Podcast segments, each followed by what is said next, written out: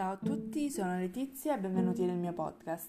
Mi presento, ho 24 anni e vivo in Salento, il sole, il mare e il vento.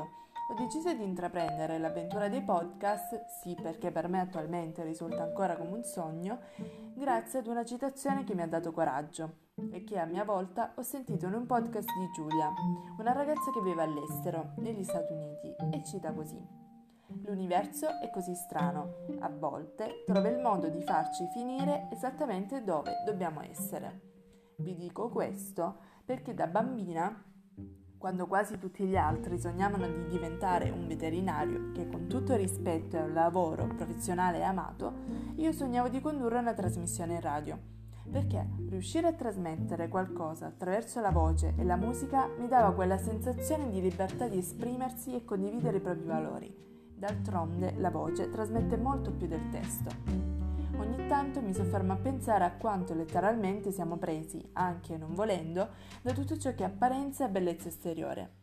Pensiamo anche solo ad un semplice feed di Instagram. Vogliamo convincere noi stessi che basti essere perfetti in foto, avere i colori giusti in un quadro digitale, piuttosto che essere realmente ciò che siamo. Quasi non riusciamo più ad apprezzare la genuinità dei valori sani, della sincerità e trasparenza d'animo, della bellezza che abbiamo dentro. Cerco sempre, prima di pubblicare una foto, di pensare a quello che sto trasmettendo e vorrei trasmettere e se realmente questo possa arrivare alle persone. La mia passione per la calligrafia, per esempio, per il bullet journal, che per chi non lo sapesse è un metodo di pianificazione per tracciare il passato, organizzare il presente e pianificare il futuro che puoi gestire completamente tu, ma magari di questo ne riparleremo più avanti. Mi trovate su Instagram con tutti i miei sfoghi creativi come Tiziarte.